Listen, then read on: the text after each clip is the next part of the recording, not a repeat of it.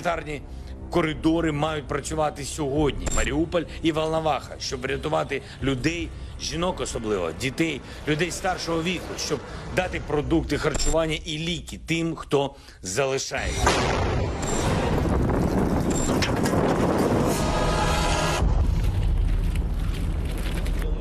Сейчас мы слышим, что м, нужно сделать бесполетную зону э, на территории э, Украины.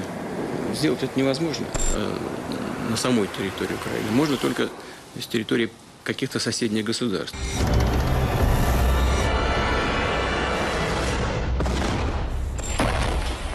The only way to actually implement something like a no-fly zone uh, is to send NATO planes into Ukrainian airspace and to shoot down Russian planes.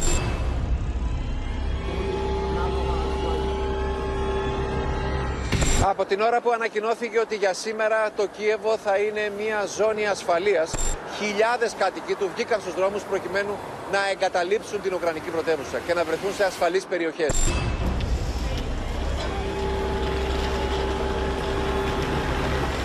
Οι άνθρωποι που μετατράπηκαν σε πρόσφυγες μέσα σε λίγες ώρες και παραμένουν στα σύνορα Ουκρανίας και Πολωνίας περιμένοντας ένα λεωφορείο κουβαλούν τη ζωή τους έως τώρα. Αυτοί που ανέτρεψε ολοσχερός ο πόλεμος. Πλέον καταβάλουν προσπάθειες για να κάνουν νέα σχέδια.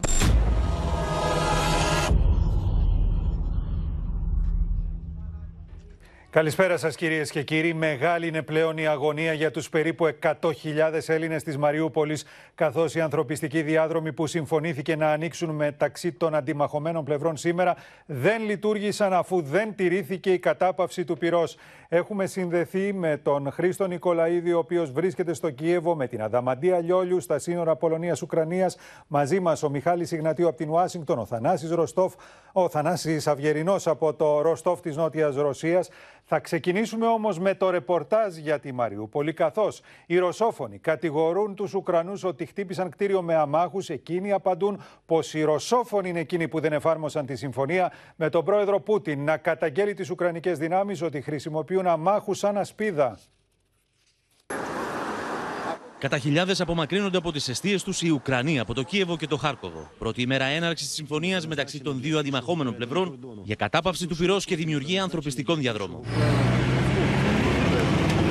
Στη Μαριούπολη, ωστόσο, η συμφωνία τεινάχθηκε στον αέρα, βυθίζοντας την αγωνία τους 100.000 περίπου Έλληνες που παραμένουν εκεί. Σχεδόν με την έναρξη της πεντάωρης κατάπαυσης του πυρός από τις 11 το πρωί μέχρι τις 4 το απόγευμα, η δίωδο προς τις εξόδους της πόλης έκλεισε. Η πλευρά των φιλορώσων αυτονομιστών υποστήριξε ότι το ακροδεξιό τάγμα του Αζόφ βομβάρδισε κτίριο μέσα στη Μαριούπολη, καταπλακώνοντα τουλάχιστον 200 αμάχου. Да, Антон, как сообщает телеграм-канал Inside Донецк, э, боевики Азова подорвали жилой дом в Мариуполе. 200 человек э, в данный момент находятся под завалами. А Заявление а, со ссылкой на главу... Ο δήμαρχο τη Μαριούπολη, που συντάσσεται με τι δυνάμει των Ουκρανών στην πόλη, έριξε την ευθύνη στου Ρωσόφωνου για την κατάρρευση τη ανθρωπιστική γέφυρα. Υποστήριξε ότι εκείνοι συνέχισαν να πολεμούν στα περίχωρα και προέτρεψε του κατοίκου να παραμείνουν στα καταφύγια. В моменте, когда мы уже были готовы, начался обстрел регулярной армии Российской Федерации по тому коридору, по которому мы должны были двигаться. Соответственно, сегодня нет режима тишины в конкретном времени, сейчас именно. И, соответственно, это не дает нам ощущения безопасности с точки зрения движения в город Запорожье. Ο Βλαντιμίρ Πούτιν έκανε ιδιαίτερη αναφορά στη μη τήρηση τη συμφωνία κατάπαυση του πυρό, υποδεικνύοντα ω υπεύθυνου του Ουκρανού. Μας τηλεφώνησαν από την κυβέρνηση του Κιέβου. Δώστε μας ανθρωπιστικό διάδρομο. Φυσικά. Αμέσως αντιδράσαμε και δώσαμε. Βλέπαμε και βλέπουμε τι συμβαίνει. Δεν αφήνουν κανένα να αποχωρήσει από εκεί. Κρύβονται πίσω τους ε, σαν να είναι ζωντανοί ασπίδες. Φυσικά και είναι νεοναζί. Μερικέ ώρε νωρίτερα, ο Ουκρανό πρόεδρο καλούσε του άνδρε να μην εγκαταλείψουν τη Μαριούπολη, προκειμένου να συνεχίσουν να μάχονται για να μην πέσει στα χέρια των Ρωσόφωνων. Гуманітарні коридори мають працювати сьогодні. Маріуполь і Волноваха, щоб врятувати людей, жінок особливо, дітей, людей старшого віку, щоб дати продукти харчування і ліки тим, хто залишається. Усі, хто може захищати своє місто, повинні продовжувати боротьбу. Повинні. Бо якщо всі підуть, то чиє тоді буде це місто? Το Ρωσικό Υπουργείο Άμυνα κατηγορεί του Ουκρανού εθνικιστέ ότι χρησιμοποιούν του κατοίκου τη πόλη ω ανθρώπινε ασπίδε. Военнослужащие Донецкой Народной Республики продолжают сжимать кольцо окружения вокруг города Мариуполь. По вошедшим в город подразделениям народной милиции боевики нас батальонов Азов и Айдар ведут огонь с позиций, оборудованных в школах, детских садах, больницах. Υπολογίζεται ότι 400.000 κάτοικοι παραμένουν στην πολύπαθη Μαριούπολη. Είναι για ημέρε αποκομμένοι από τον εξωκόσμο, χωρί επικοινωνία, θέρμανση και νερό. Μια πόλη που σε κάποιε περιοχέ τη έχει παραδοθεί στην αναρχία. Κάποιοι πάντω πρόλαβαν νωρί το πρωί να την εγκαταλείψουν. Кто вас сюда привез? Сами или... Сами приехали. Сейчас вам должны оказать помощь, э, как-то расселить и... Не медиц- надо нас расселять, нам есть куда поселить. Мы А уже я. сюда приехал, мы уже связались с родственниками. Βγαίνοντα από τη Μαριούπολη, συναντούν εκπροσώπου των φιλορώσων αυτονομιστών. Ну да, немножко боялась. Ну, началось. Сейчас уже не боюсь, потому что уже ничего не стреляют. Город другой успели переехать. Но в машину нашу Всё, хватит, не попали, ребята, хватит. больше Я ни не во хочу что не, никакие не новости. попали. Σύμφωνα με την αρχική συμφωνία, οι κάτοικοι θα μπορούσαν να απομακρυνθούν προς δύο κατευθύνσεις. Η πρώτη προς την Ουκρανική πλευρά, μέσω Ροζόφκα προς τη Ζαμπορίζια, και η δεύτερη προς την πλευρά της αυτοαποκαλούμενης Δημοκρατίας του Ντονιέσκ και την πόλη Σιντόβο. Σιδόβο είναι μ, ένα χωριό στην παραλία Αζωφικής θάλασσας και είναι Δονιέτσκα Ρεσπούμπλικα. Αυτός ο δρόμος πηγαίνει προς, προς εκεί. Στο ίδιο πλαίσιο είχε συμφωνηθεί ανθρωπιστικός διάδρομος και από την πόλη Βολτομβάχα, που έχει καταληφθεί σχεδόν από τους ρωσόφωνους αυτονομιστές με κατεύθυνση προ τη Ζαμπορίζια. Όπως ενημέρωσε ο Υφυπουργός Εξωτερικών Ανδρέας Κατσανιώτης με ανάρτησή του στο Twitter, συνολικά έχουν απεγκλωβιστεί περισσότερα από 150 άτομα από Κίεβο, Μαριούπολη και Οδυσσό. Τα νεότερα για αυτή την τραγωδία που εξελίσσεται από το πρωί στη Μαριούπολη θα μας μεταφέρει τώρα η Στέλλα Παπαμιχαήλ. Στέλλα στις 4 η ώρα επρόκειτο με βάση την αρχική συμφωνία να λήξει η εκεχηρία και η κατάπαυση του πυρός που είχε προγραμματιστεί για να φύγει ο κόσμος. Να υποθέσουμε ότι άρχισαν από τότε ξανά οι εχθροπραξίες. Λοιπόν, φαίνεται ότι ήταν μια συμφωνία η οποία δεν τηρήθηκε ποτέ. Σύμφωνα με, τις, ε, με την πλευρά, τουλάχιστον την Ουκρανική πλευρά, Φαίνεται λοιπόν ότι ε, δεν ξεκίνησε ποτέ η κατάπαυση του πυρός ή αν ξεκίνησαν για πολύ λίγη ώρα, δηλαδή απομακρύνθηκε πάρα πολύ λίγος κόσμος. Οι εχθροπραξίες φαίνεται ότι συνεχίστηκαν και να σας πω ότι νωρίς το πρωί, την ώρα δηλαδή που θα ξεκινούσε, βλέπουμε τώρα τους διαδρόμους, αυτούς που θα ε, τηρούνταν, είναι η Ζαποριζιά, η Μαριούπολη και το Σιντόβ και η Ζαμπορίζια, με συγχωρείτε, η Μαριούπολη, το Σιντόβ και η Βολνοβάκα. Αυτά στα Αυτός- χαρτιά, Α, γιατί στα στην χαρτιά. πράξη δεν τηρήθηκε αυτός. Αυτός θα ήταν ο διάδρομος, ο οποίος θα έπρεπε να τηρηθεί για να μπορέσουν να απομακρυνθούν οι άμαχοι, να φύγουν από την εμπόλεμη αυτή περιοχή εκεί, στη Μαριούπολη και στην ευρύτερη περιοχή. Δεν τηρήθηκε. Σας θυμίζω ότι το πρωί είπαμε και εδώ στο Open ότι ο δήμαρχος της Μαριούπολης όχι μόνο είπε ότι δεν τηρήθηκε η κατάπαυση του πυρός, αλλά προέτρεπε τους κατοίκους να μπουν στα καταφύγια εκείνη την ώρα, δηλαδή να μην βγαίνουν από τα σπίτια τους. Λέγοντας ότι οι ρωσικοί βομβαρδισμοί ανατολικών πόλεων συνεχίζονται, συμπεριλαμβανομένοι της Μαριούπολης, και εμποδίζουν τους κατοίκους να απομακρυνθούν από τη συγκεκριμένη περιοχή. Λίγη ώρα μετά είχαμε ανακοίνωση και από το Ουκρανικό Υπουργείο Εξωτερικών για την κατάσταση αυτή, μ, ε, που έλεγε ότι α, οι ρωσικοί ισχυρισμοί ότι η Ουκρανία παραβιάζει τις ε, ε, απομακρύνσεις αμάχων είναι ψευδείς και αποτελούν παραπληροφόρηση, λέει το Ουκρανικό ΙΠΕΞ, για να δικαιολογήσουν τις εγκληματικές ενέργειες του ρωσικού στρατού.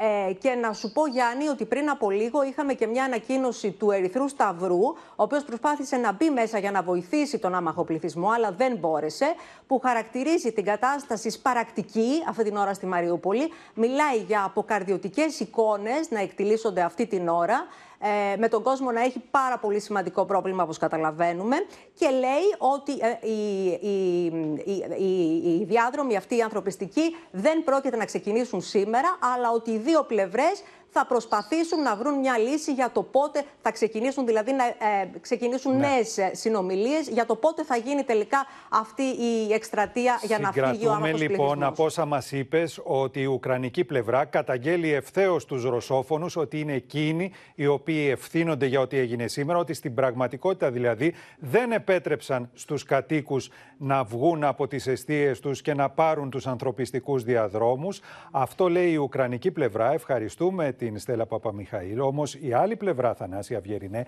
λέει ακριβώς το αντίθετο. Α, Καλησπέρα από το Ροστόφ στη Νότια Ρωσία. Οι ρωσόφωνοι της ε, περιοχής του Ντονμπάς, οι οποίοι και είναι κυρίως πολεμούν μαζί με το ρωσικό στρατό για να ανακαταλάβουν την ε, Μαριούπολη, οι ίδιοι λένε να την απελευθερώσουν, ε, εξηγούν τα πράγματα με έναν ακριβώς αντίθετο τρόπο. Λένε ότι είναι, ε, ε, οι ίδιοι έχουν κάθε συμφέρον να α, απομακρύνουν τους ανθρώπους τους για να επιταχύνουν την επιχείρηση. Αυτό όμως το καταλαβαίνουν οι Ουκρανοί εθνικιστές, καταλαβαίνουν ότι χωρίς τη ζωντανή ασπίδα που είναι οι άμαχοι ε, το τέλος τους θα πλησιάσει γρήγορότερα. Γι' αυτό και ε, ανακοινώνουν όλοι οι αξιωματούχοι των Ρωσόφωνων ότι οι εθνικιστές στη- που έχουν τον κύριο λόγο στην άμυνα της Μαριούπολης προτρέπουν τον κόσμο να μην βγει. Ε, μόνοι τους αν χρειαστεί ρίχνουν πυρά για να τον εκφοβήσουν όταν εμφανίζονται κάποιοι άνθρωποι. Γι' αυτό και είχαμε τα τραγικά σημερινά αποτελέσματα. Με βάση τα στοιχεία της αυτοαποκαλούμενης λαϊκής δημοκρατίας του Ντονιέτσκ, μόνο 17 άνθρωποι απομακρύνθηκαν τουλάχιστον προς τη δική τους κατεύθυνση. 12 ενήλικες και 5 παιδιά.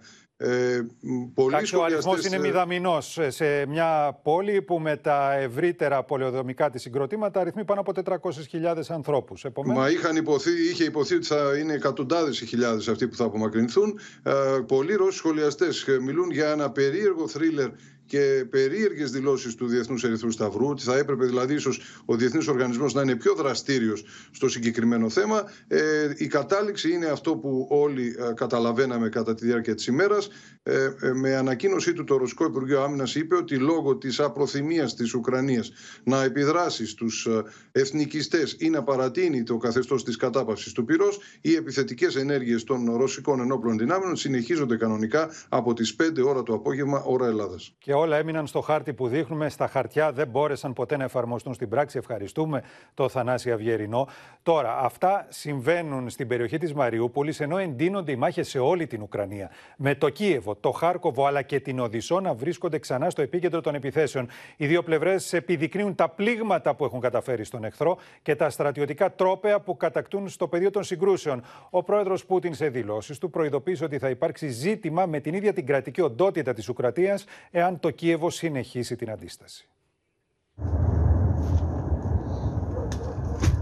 Οι μάχες στα ουκρανικά εδάφη δεν έχουν τελειωμό.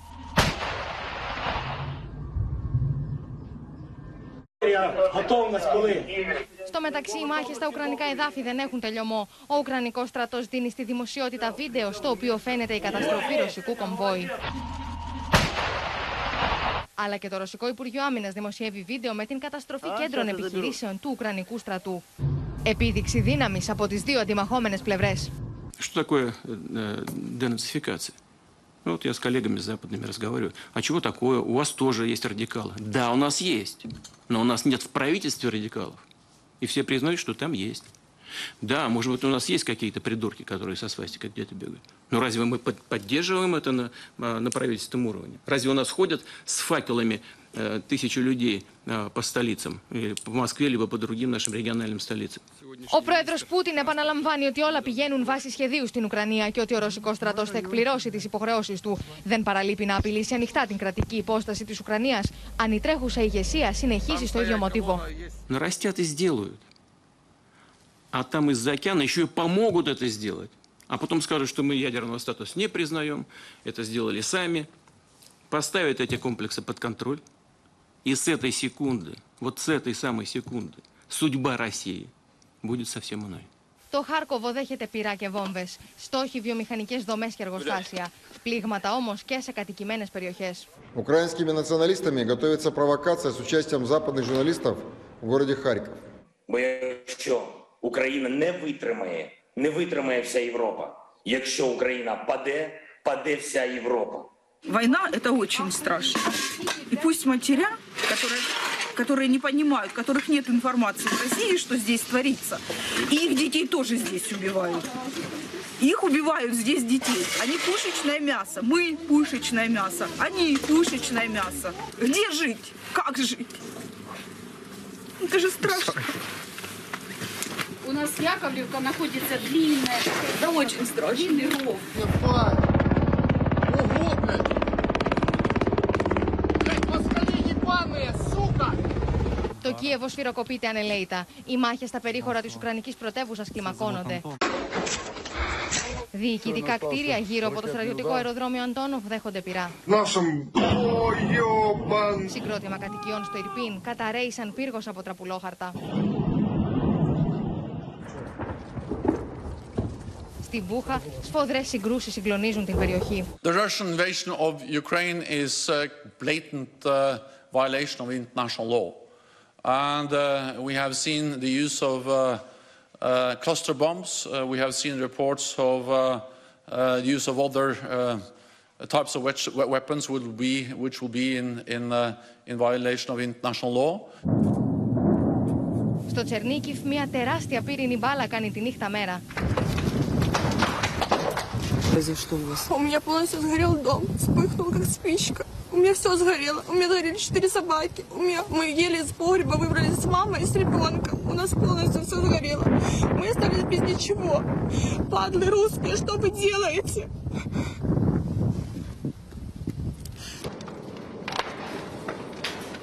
Οι Ουκρανικέ ένοπλε δυνάμει δίνουν στη δημοσιότητα αυτό το βίντεο, υποστηρίζοντα ότι πρόκειται για ρωσικό αεροσκάφο που κατέριψαν. Ο πιλότο χρησιμοποίησε το σύστημα εκτείναξη και συνελήφθη από τι Ουκρανικέ αρχέ. Ο συγκυβερνήτη δεν τα κατάφερε. Η είδηση δεν έχει επιβεβαιωθεί από ανεξάρτητε πηγέ. Майже на 10 тисяч убитих російських військових. 10 тисяч. Це страшно. Це хлопці 18-20 років. Зовсім молоді, майже діти, солдати, яким навіть не змогли пояснити, за що вони йдуть воювати. Πολίτε στο Κίεβο κυδεύουν 54χρονο έφεδρο. Ρωσικά τεθωρακισμένα περιπολούν στα προάστια τη πρωτεύουσα. Τίποτα δεν προμηνύει το τέλο των αιματηρών συγκρούσεων. Постійно стріляють і не перестають. Буквально оце 8 днів. Вчора воно бахнуло тут прямо, бачите. Ціленаправленно. Вбило одного чоловіка з тероборони. От. Погоріли машини, бачите. Την ίδια ώρα, νέα πλάνα από το εσωτερικό του πυρηνικού εργοστασίου στη Ζαπορίζια βλέπουν το φως της δημοσιότητας. Σύνδεση τώρα με τον Χρήστο Νικολαίδη, τον οποίο τον συναντούμε στο Κίεβο, στα προάστια του Κιέβου. Γίνονται σκληρές μάχες, μάλιστα στο Ιρπίν Χρήστο, όπου χθες έκανες εκείνο το συγκλονιστικό ρεπορτάζ το οποίο μας μετέδωσε. Σήμερα γίνονται απίστευτες μάχες, απίστευτης σφοδρότητα μάχες, αλλά όχι μόνο στο Ιρπίν. Α, Γιάννη, κυρίες και κύριοι, α, πρέπει να σας πω ότι οι τελευταίες αναφορές σε μέσα κοινωνικής δικτύωσης, χωρίς ωστόσο μέχρι αυτή την ώρα να υπάρχουν επίσημες ανακοινώσεις από την πλευρά του στρατού της κυβέρνησης, αναφέρουν ότι ο, ότι ο στρατός. Έχουμε δυσκολία στην επικοινωνία μας με τον ε, Χρήστο. Δεν ξέρω αν με Νικολαίδη. ακούτε. Τώρα σε ακούμε, Χρήστο. Ναι. Λοιπόν, ναι, ε, έλεγα, είχαμε κάποιο τεχνικό πρόβλημα και ζητώ συγγνώμη γι' αυτό. Έλεγα λοιπόν ότι οι τελευταίες αναφορές σε μέσα κοινωνικής δικτύωσης, χωρίς όμως να έχουμε επίσημη επιβεβαίωση από τις Ουκρανικές αρχές, αναφέρουν ότι ε, μέσα στην περιοχή του, του, του Ιρπίν ε, έχουν ε, φανεί ε, Ρώσοι στρατιώτες με, με οχήματα ε, μέσα στο αστικό ιστό. Πρόκειται για μια περιοχή η οποία είναι περίπου 20 χιλιόμετρα α, μακριά από το κέντρο του Κιέβου. Προάστιο του Κιέβου. Ακριβώς. Είναι προάστιο του Κιέβου. Ε, είναι η, η γραμμή ανάμεσα σε δύο χωριά. Το άλλο είναι η Στογιάνκα. Είναι α, στην κατεύθυνση της ε, περιοχής. Ε, προς, ε, προς το, είναι ο μεγάλος οδικός άξονας ο οποίος οδηγεί προς τη Λευκορωσία, Γιάννη. Είναι νότιο-δυτικά δηλαδή αυτός ο, ο οδικός άξονας. Είναι η περιοχή την οποία επισκεφτήκαμε χθες. Ε, κάναμε ε, το ρεπορτάζ. Ε, είναι η περιοχή που θα μας μείνει στο μυαλό από την κομμένη γέφυρα, από την βομβαρδισμένη γέφυρα. Την οποία σύμφωνα με τον Ουκρανικό στρατό. Οι εικόνες που δείχνουμε βομβάρδισαν οι εδώ, Ρώσοι. αυτό που μας μετέδωσες χτε και ράγισε η καρδιά όλων όσοι το βλέπαμε, Και με τους πραγματικά. πρόσφυγες να προσπαθούν να περάσουν από την κομμένη γέφυρα με τα γυναικόπαιδα, με όλα αυτά που μας έδειξες. Ναι. Ακριβώς και πραγματικά οι άνθρωποι αυτοί, μην μπορώντας άλλο να αντέξουν όλη αυτή την κατάσταση με τους βομβαρδισμούς, ε, αναγκάστηκαν και αναγκάζονται ακόμη και αυτή την ώρα να περνούν με τα πόδια το ποτάμι, την κήτη αυτή, προκειμένου να βρεθούν σε ασφαλείς περιοχές προς το Κίεβο. Πρέπει να σας πω ότι Λίγες παρά το ώρες γεγονός μετά ότι- δηλαδή από αυτές τις εικόνες που μας μετέδωσες, εκεί λες ότι πλέον γίνονται σκληρές μάχες και ότι εθεάθησαν και χερσαίες δυνάμεις του ρωσικού στρατού. Ακριβώς και πρέπει να σας πω ότι παρά το γεγονός ότι εδώ στο Κίεβο είχαμε από νωρίς το πρωί την ανακοίνωση για μια εκεχηρία, για μια κατάπαυση του πυρός, εκείνη την ώρα σε, σε αυτή την περιοχή διαπιστώναμε ότι υπήρχε ένας καταιγισμός βομβαρδισμού. Ε, μπορούσαμε να διαπιστώσουμε και εμείς ε, που βρεθήκαμε λίγο πιο κοντά στην περιοχή ότι από νωρίς το πρωί και παρά το γεγονός ότι αρκετός κόσμος ετοιμαζόταν να φύγει, όπως και το έκανε στη διάρκεια των επόμενων ωρών, από το Κίεβο, ακουγόταν ένας ανηλεής βομβαρδισμός από την περιοχή εκείνη του Ιρπίν. Πληροφορίες αναφέρουν ότι εκεί ε, επικεντρώνεται ουσιαστικά η μεγαλύτερη στρατιωτική αυτή τη στιγμή επιχείρηση που γίνεται από το ρωσικό στρατό προκειμένου να προσεγγίσει ε, και να φτάσει ακόμα και στις παριστές του Κιέβου. Αυτή είναι η τελευταία ενημέρωση. Και πραγματικά μιλάμε για μια κατάσταση η οποία βρισκόταν σε πλήρη εξέλιξη ε, την ώρα που νομίζαμε όλοι μας ότι έχουμε σε εξέλιξη μια εκεχηρία και εδώ στο Κίεβο. Μια εκεχηρία η οποία δόθηκε, ανακοινώθηκε από την ρωσική κυβέρνηση και στη συνέχεια έγινε ε, μια ανακοίνωση και από την Ουκρανική κυβέρνηση προκειμένου να επωφεληθούν, να βρουν την ευκαιρία οι άμαχοι και να εγκαταλείψουν όσοι από αυτούς το ήθελαν την πόλη. Κάτι το οποίο έγινε σε καταιγιστικούς ρυθμούς. Χιλιάδες ήταν οι άνθρωποι οι οποίοι σχημάτισαν ουσιαστικά ένα μεγάλο ε, ποτάμι φυγής, ένα, ένα κύμα προσφυγιάς, προκειμένου να φύγουν από την Ουκρανική πρωτεύουσα και να αναζητήσουν καταφύγιο σε κάποιες άλλες ασφαλείς περιοχές. Αναρωτιέμαι ποιες θα είναι αυτές. Ωστόσο, πρέπει να σου πω ότι πραγματικά όλη αυτή η μετακίνηση γίνεται χωρίς πολύ μεγάλη προετοιμασία και μέσα από τεράστιες δυσκολίες.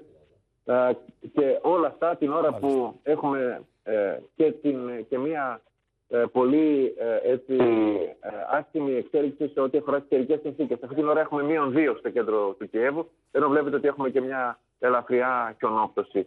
Ε, πραγματικά ε, μπορεί ε, το θέατρο των επιδίων ε, συγκρούσεων να επικεντρώνεται αυτή τη στιγμή σε εκείνο το σημείο, στο Γιάνκα Ιρπίν, εκεί- σε, εκείνη, σε εκείνο τον α, άξονα. Είδαμε την τραγική κατάσταση στην οποία έχει περιέλθει η Μαριούπολη, καθώς εκεί πραγματικά καταγράφονται και μεταδίδονται από τα τοπικά μέσα σκηνές φρίκε. Μιλάμε για μια σπαρακτική κατάσταση όπως τη χαρακτήρισε Ακριβώς. και ο Διεθνής Ερυθρός Σταυρός και μας δίνει την ευκαιρία με αυτό που λες Χρήστο να πάμε στο Χρήστο Τσιγουρή ο οποίος θα μας δείξει τώρα στο χάρτη πώς εξελίσσονται τα μέτωπα γιατί είναι πολλά πλέον των ε, σκληρών αυτών στρατιωτικών επιθέσεων οι οποίες ε, εξελίσσονται. Χρήστο. Είναι μια κίνηση που κάνουν αυτή τη στιγμή τα ρωσικά στρατεύματα σε δύο κυρίως μέτωπα, βόρεια και βορειοανατολικά στα μεγάλα αστικά κέντρα, δηλαδή στο Χάρκοβο και κυρίως στο Κίεβο που μεταφέρουν συνεχώς δυνάμεις για να το αποκλείσουν. Όμως το νότιο μέτωπο είναι αυτό που φαίνεται ότι έχουν καταφέρει το μεγαλύτερο αποτέλεσμα.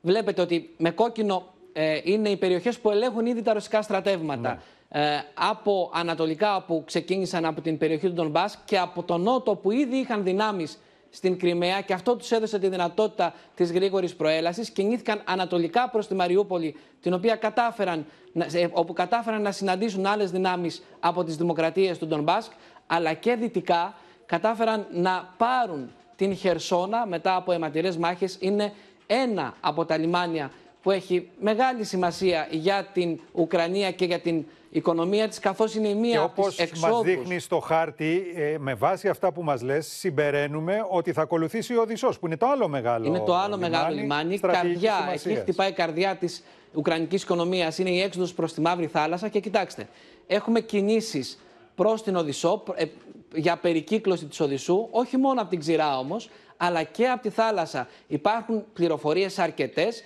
για μεγάλα επιθετικά καταδρομικά πλοία τα οποία θα καταφέρουν να αποβιβάσουν δυνάμεις και να εξαπολύσουν επίθεση όταν φτάσουν σε πιο κοντινή απόσταση στην Οδυσσό, γιατί ακριβώς ο κόσμος βλέποντας αυτή την πολιορκία, η πολιτοφυλακή και οι Ουκρανικές δυνάμεις επιχειρούν με κάθε μέσο να την οχυρώσουν, να αρκοθετούν τη θάλασσα για να μην είναι εύκολη η πρόσβαση των πλοίων ε, στο λιμάνι, αλλά και αμήνονται με όποιο τρόπο μπορούν. Χτες είδαμε ένα συγκλονιστικό ρεπορτάζ που είδαμε να βάζουν φράγματα και νάρκες επιχειρώντας να αποκλείσουν την ε, Και πρόσβαση αυτό από που την ε, λες θάλασσα. έχει εξήγηση γιατί η Οδυσσός είναι το τελευταίο χειρό ουσιαστικά της Ουκρανίας. Αν καταλάβουν οι ρωσικές δυνάμεις και την Οδυσσό, έχοντας ήδη καταλάβει τα σημεία που μας έδειξες με κόκκινο στο χάρτη, θα έχουν στην πραγματικότητα αποκλείσει την ε, υπηρετική Ουκρανία από την πρόσβαση στην Μαύρη Θα έχουν Θάλασσα. κλειδώσει ουσιαστικά την Ουκρανία Ακριβώς. μακριά Θα από τη την θάλασσα, απομονώσουν. θα την έχουν καταστήσει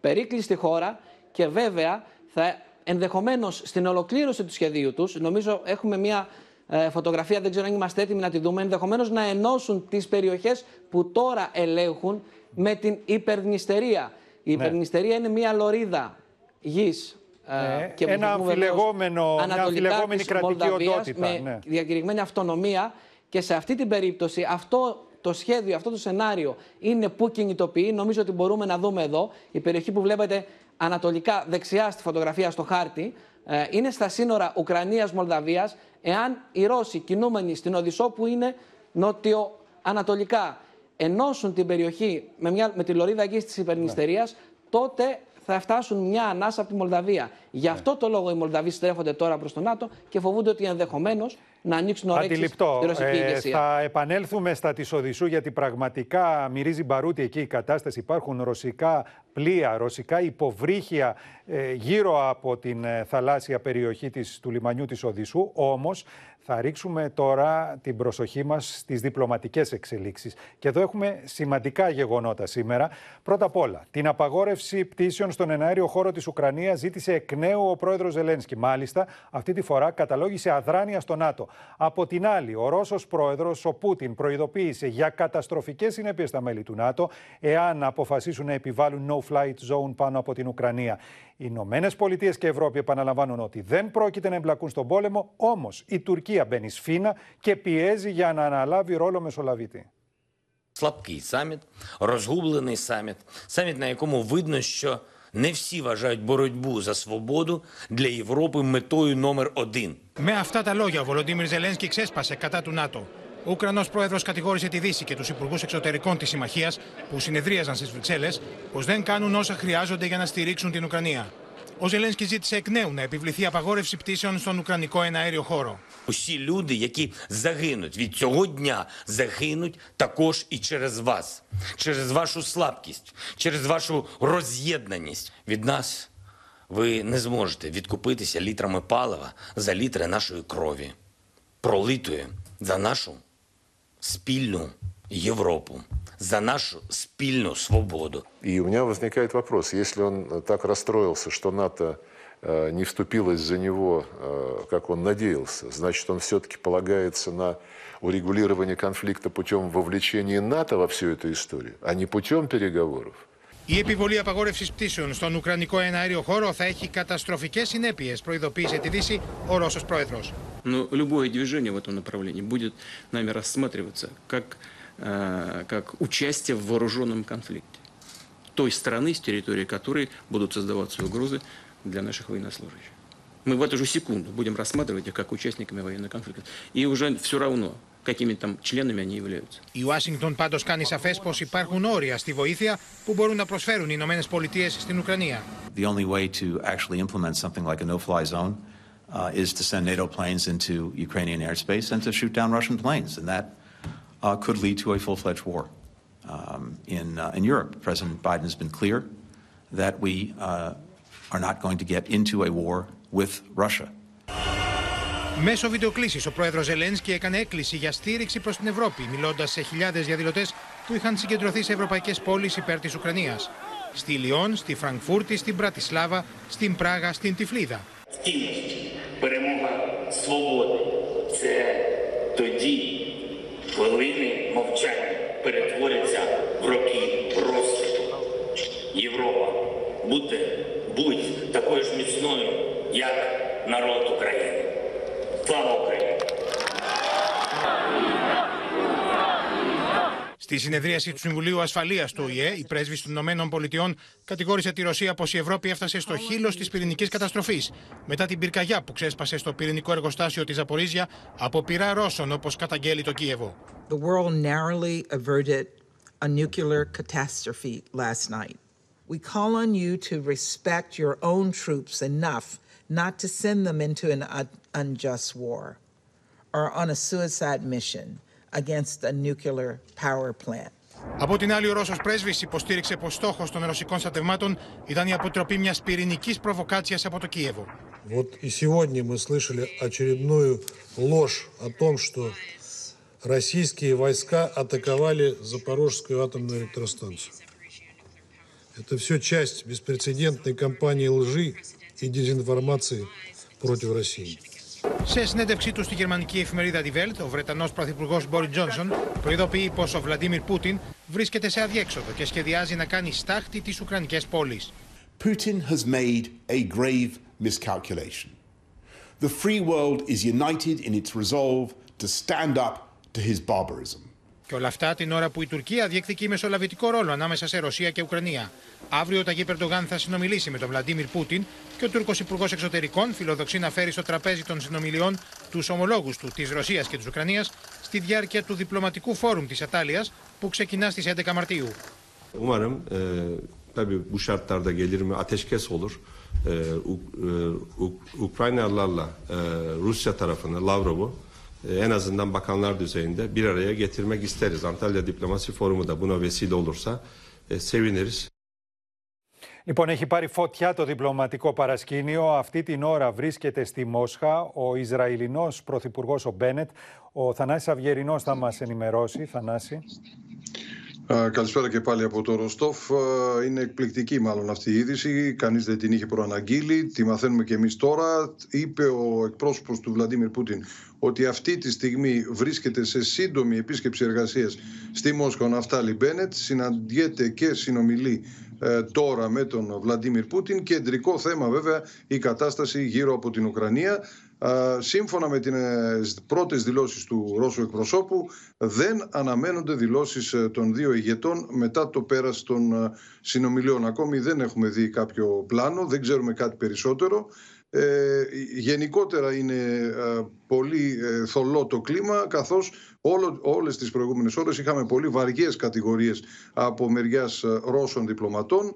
Ε, ο κύριος Λαυρόφ, ο Ρώσος Υπουργός Εξωτερικών, ε, είπε ότι ούτε λίγο ούτε πολύ αυτά που προσπαθεί, αυτό που προσπαθεί να κάνει ο Ουκρανός πρόεδρος είναι να προκαλέσει μια σύγκρουση ε, μεταξύ ε, Ρωσίας και ΝΑΤΟ.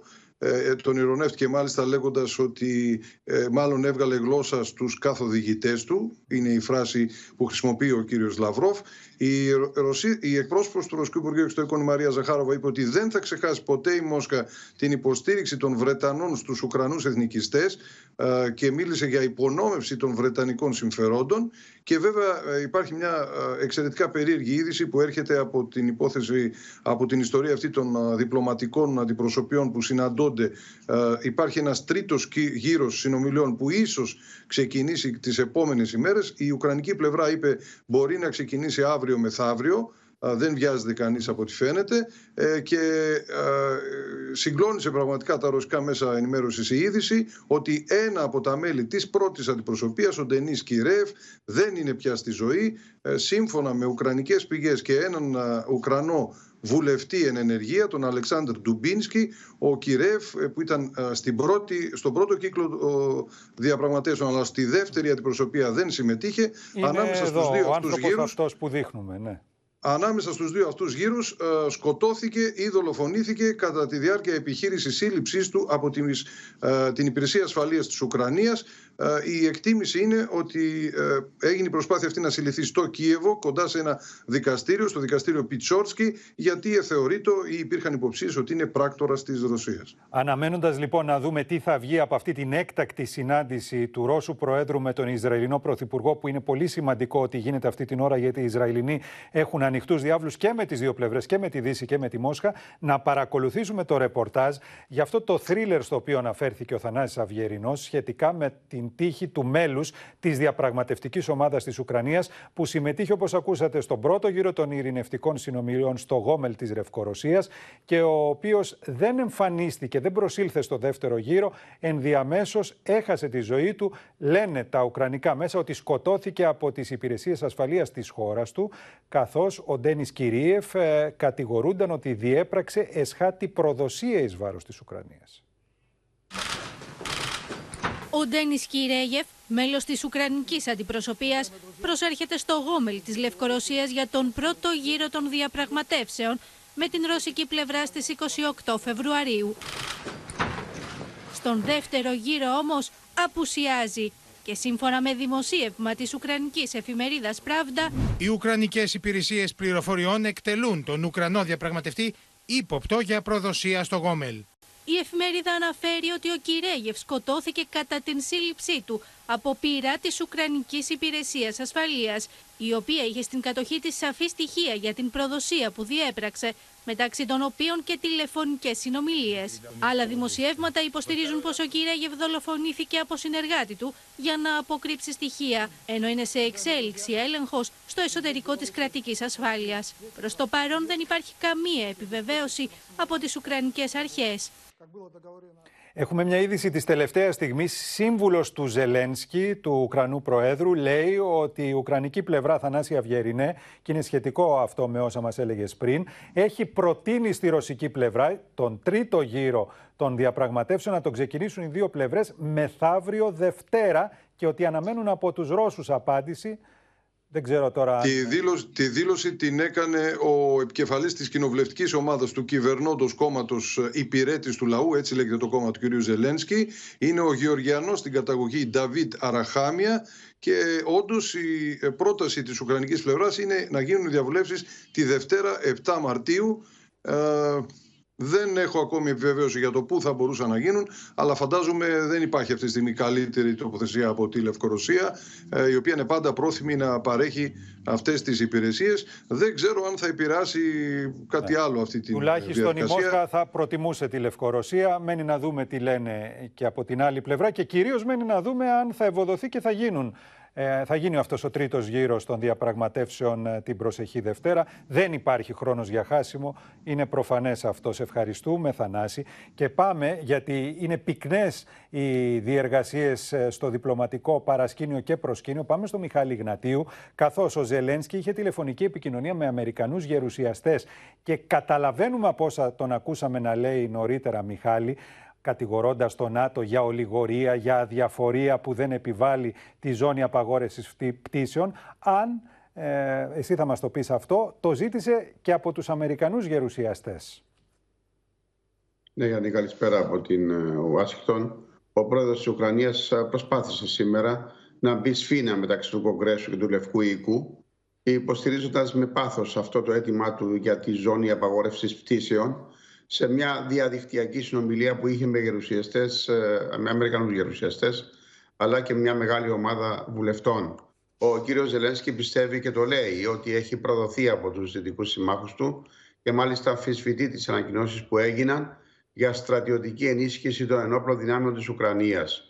Ο διπλωματικός αυτός πόλεμος δεν ωφελεί, διότι ο μόνος που διασκεδάζει με τον καυγά είναι ο πρόεδρος της Ρωσίας. Πάντως η αμερικανική απάντηση είναι η ίδια και δεν έχει αλλάξει από την πρώτη στιγμή που την ανακοίνωσε ο πρόεδρος Biden ότι η Αμερική δεν θα στείλει στρατεύματα, δεν θα παράσχει αεροπορική κάλυψη και θα μείνει μόνος στις κυρώσεις. Να, να σταθούμε λίγο και να το εξηγήσουμε για μια ακόμη φορά. Αυτό που ζητεί ο Ζελένσκι είναι να επιβληθεί ζώνη απαγόρευσης πτήσεων, κάτι που θα σημάνει ότι τα νατοϊκά αεροπλάνα τα οποία θα επιτηρούν αυτή τη ζώνη απαγόρευσης πτήσεων όταν θα δουν και θα ελέγξουν τα ρωσικά τα οποία πετούν πάνω από την Ουκρανία θα είναι υποχρεωμένα να τα καταρρύψουν. Άρα να εμπλακεί το ΝΑΤΟ στις πολεμικές επιχειρήσεις για αυτού του τρόπου. Και σε αυτό του λένε όχι οι Αμερικανοί αντιτείνοντας ότι κάτι τέτοιο θα σήμαινε τρίτο παγκόσμιο πόλεμο. Ε, σίγουρα, Γιάννη, είναι, είναι η θέση που εξέφρασε ο Αμερικανός Πρόεδρος. Ο πρόεδρος Αυτός το είπε πρώτος, το επανέλαβε χτες ο Γενικός Γραμματέας του ΝΑΤΟ, ο Υπουργός Εξωτερικών των ΗΠΑ. Υπάρχουν και φαίνεται ότι υπάρχουν μέσα στο Κογκρέσο νομοθέτες που, που δεν συμφωνούν. Θα το δούμε στη συνέχεια. Πάντως, ο, ο κύριος Ζελέσκι υποστήριξε ότι τα μέτρα που έλαβαν οι Αμερικανοί και οι Ευρωπαίοι μέχρι τη στιγμή δεν έδειξαν να επηρεάζουν καθόλου τον κύριο Πούτιν, ναι. ο οποίος, όπως υποστηρίζουν στρατιωτικές πηγές εδώ, θα γίνει πιο βίαιος στι επόμενες μέρες, καθώς οι αποφάσεις του καθορίζονται από την οργή του, όπως λένε, εναντίον του Προέδρου της Ουκρανίας. Ε, είναι τελευταίες πληροφορίες, Γιάννη, αυτές. Οι Αμερικανικές υπηρεσίες ε, έδωσαν αυτές τις πληροφορίες, ε, αναλύουν μάλιστα καθημερινά τις δράσεις και τις αντιδράσεις του κ. Πούτιν και καταλήγουν σε πολύ αρνητικά συμπεράσματα, Ότι- ξέρεις. Ναι. Κα- κατα- καταγράφουν α, ότι κυριαρχείται από πρωτόγνωρο μίσος εναντίον των Ουκρανών, τους οποίους έχει ταυτίσει απόλυτα με τους Ναζί και τους φασίστες ε, και αυτό τον επηρεάζει. Και Προσδίδουν βεβαίως δηλαδή όπως σε υποστηρίζουν- αυτό τον πόλεμο και έναν ε, προσωπικό χαρακτήρα, μια προσωπική βεντέτα περιγράφουν. Με Ναι, βάση αυτά βεβαίως, που μας βεβαίως, λες. βεβαίως, ε, βεβαίως. Όπως υποστηρίζουν εδώ όμως, δεν έχουν έτσι τα πράγματα. Δεν μπορεί να ταυτίζει δηλαδή τον Ουκραν... όλους τους Ουκρανούς πολίτες με τους Ναζί. Τώρα, σύμφωνα με τις πληροφορίες, ο κύριος ε, Ζελέσκι ζήτησε από τους ε, Αμερικανούς νομοθέτες να πείσουν την κυβέρνηση του κ. Μπάιτεν να αποστείλει πολεμικά, α, να αποστείλει πολεμικά αεροπλάνα, παρακαλώ, ε, και βαρύ πολεμικό υλικό για να, αντι- ε, α, για να αντιμετωπιστεί επί του, ποδι- ε, επί του πεδίου η ρωσική εισβολή. Επίσης είπε στους νομοθέτες πως για να σταματήσει η ρωσική επιθετικότητα πρέπει να επιβληθούν και άλλες κυρώσεις. Μίλη- Μίλησε ειδικά για τις κυρώσεις στο ενεργειακό τομέα, ένα θέμα που είχε ανακοινωθεί αλλά έχει σκαλώσει. Πάντως, ε, Γιάννη, ενώ η Αμερικανική κυβέρνηση κατηγορηματικά τόνιζε ότι δεν θα τερματίσει την εισαγωγή ρωσικού πετρελαίου. Τελικά φαίνεται ότι γίνονται δεύτερε σκέψει από Λευκό Οίκο, όπως συμβαίνει πάντα με αυτή την κυβέρνηση. Οι πληροφορίες Πιέζει και η συγκλίνουν ότι Πελόζη, η δημοκρατική πρόεδρος της Βουλής, ε, προς αυτή την κατεύθυνση, Ναι, έτσι δεν είναι; Και βρίσκει και σωστά, μια έχει διακομματική κατα- συνένεση. Ναι, ναι, πολύ σωστά και έχει κατατεθεί Ναι. για σχέδιο νόμου. Ξέρεις, α, μάθουμε περισσότερα Μάλιστα. α, τη Δευτέρα όταν ξεκινήσει η συζήτηση. Πάντως οι πληροφορίες συγκλίνουν ότι σε πρώτη φάση οι ΗΠΑ θα προχωρήσουν μόνες τους σε μείωση του πετρελαίου. Είναι ένα αίτημα και των Αμερικανών νομοθετών όπως είπαμε, αν και οι Ευρωπαίοι φαίνεται ότι δεν θα ακολουθήσουν. Ναι, γιατί Πάντως, έχουν ε, μεγαλύτερη ε, εξάρτηση ενεργειακή οι Ευρωπαίοι, Ναι, ναι. Μιχάλη, από τους Ρώσους. Ναι. Ναι, μάλιστα. Σωστά, σωστά. Λοιπόν, Εάν όντω ναι. αποφασιστεί όμως η μίεση, αν μου επιτρέπεις, ε, όπως καταλαβαίνει ο καθένας, θα είναι ακόμα μια αλλαγή απόφασης του κ. Biden, ο οποίος προβληματίζεται για την έκβαση του πολέμου, καθώς αναμένεται ότι θα πε- επηρεάσει και τις εκλογές του Νοεμβρίου. Οι δημοσκοπήσεις δείχνουν ότι λόγω της απόδοσης του Προέδρου οι Ρεπουμπλικάνοι μπορεί να κερδίσουν και τη Βουλή και την Γερουσία. Ε, Όμως έχουν προβλήματα και οι Ρεπουμπλικάνοι. Ο πρώην αντιπρόεδρος ο Πένς εξαπέλυσε σκληρή επίθεση εναντίον των απολογητών, όπως τους χαρακτήρισε του Βλαντιμίρ Πούτιν, μέσα στο κόμμα του.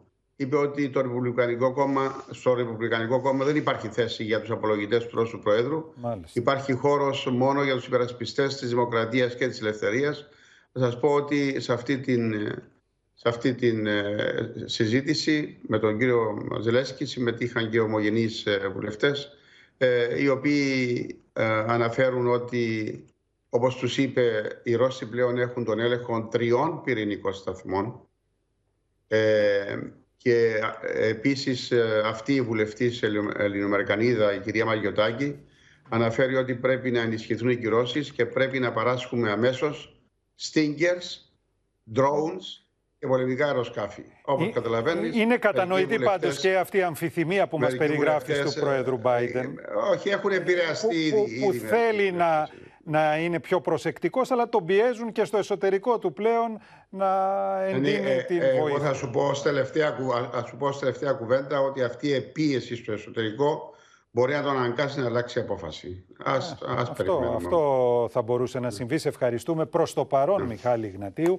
Και τώρα, κυρίες και κύριοι, θα επιστρέψουμε σε αυτά που συζητούσαμε νωρίτερα με τον Χρήστο Τσιγουρή σχετικά με το λιμάνι της Οδυσσού. Η ιστορική Οδυσσός, λοιπόν, φαίνεται ότι θα είναι ο αμέσως επόμενος στόχος των ρωσικών δυνάμεων. Σήμερα, με μια αστραπιαία επιχείρηση, απομακρύνθηκαν ομογενείς μας από εκεί προς τη Μολδαβία και ενώ η κατάσταση έξω από το λιμάνι της Οδυσσού μυρίζει μπαρούτι με τουλάχιστον 30 ρωσικά πλοία, υποβρύχια και αρματαγωγά να έχουν πάρει επίκαιρες θέσεις.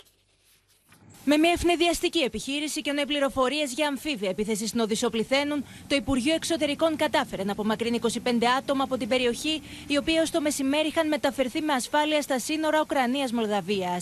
ήταν η οικογενειών Ελλήνων πολιτών μαζί με ναυτικούς, Έλληνες, Ρουμάνους και Φιλιππινέζους που ήταν Μάλιστα. στα ελληνόκτητα πλοία Ε, στο συνα- λιμάνι του Γιούσνη. Είχαμε εξασφαλίσει την ενεργό συνοδεία της αστυνομίας η οποία μας διευκόλυνε. Σαφέστατα υπήρχαν πάρα πολλά checkpoints, πάρα πολλά μπλόκα και η παρουσία τους διευκόλυνε αφάνταστα. Τους Έλληνες που μετακινήθηκαν στο πλαίσιο της επιχείρησης Νόστος 4 τους υποδέχτηκε κλιμάκιο της ελληνικής πρεσβείας στο Βουκουρέστι στα σύνορα της Μολδαβίας με την Ουκρανία. Γύρκε σε περίπου τέσσερις ώρες. Η όλη διαδικασία κύλησε σχετικά ομαλά. Είχαμε, είχε συνοδεία από την αστυνομία χωρίς ιδιαίτερα να πούμε, ζητήματα δεν είναι mm-hmm. ευτυχώς.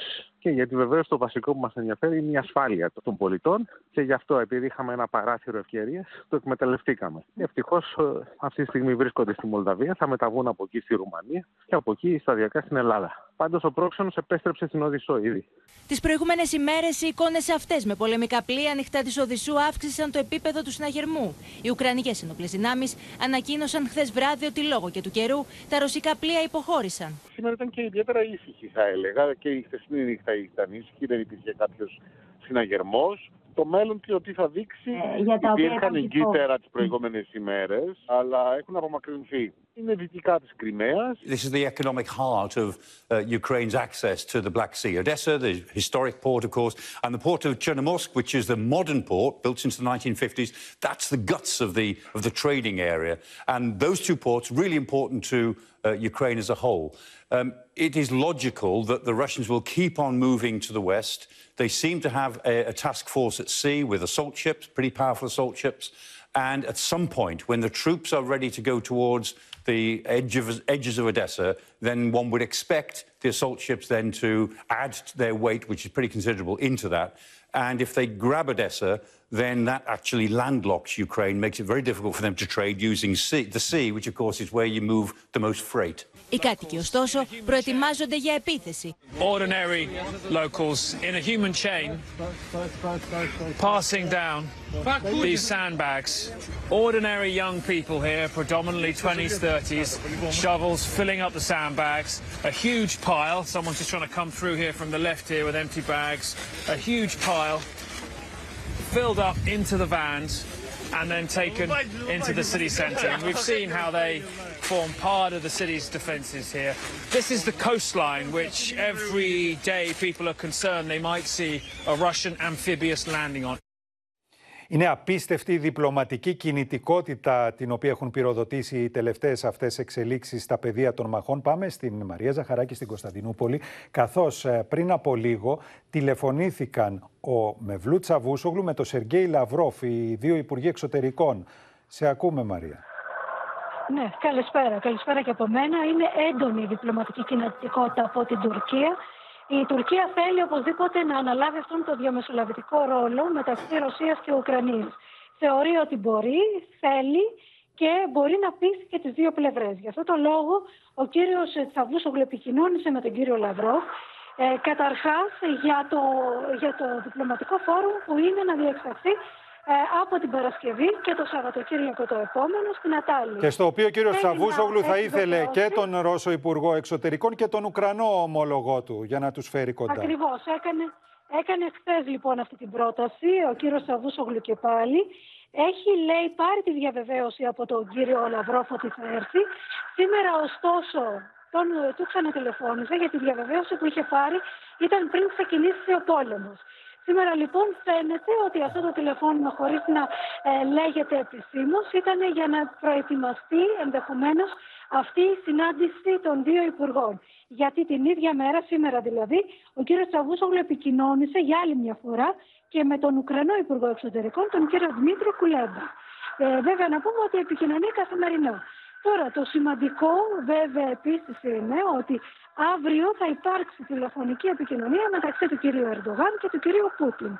Το ανακοίνωσε ο ίδιος ο εκπρόσωπος του Τούρκου Προέδρου και είπε ότι η Τουρκία θέλει να αναλάβει αυτόν τον ρόλο. Θα το εξηγήσει αύριο στον κύριο Πούτιν ότι εμείς θέλουμε να έρθετε και εδώ είτε στην Κωνσταντινούπολη είτε και στην Ατάλεια. Δηλαδή άφησε ανοιχτό το ενδεχόμενο ο κύριος Καλίν ότι θα προσκαλέσει ακόμη και τον κύριο Πούτιν ο κύριος Ερντογάν στο τηλεφώνημα που θα γίνει αύριο, γιατί είπε ότι είναι μια καλή ευκαιρία, μιας και γίνεται αυτό το διπλωματικό φόρουμ.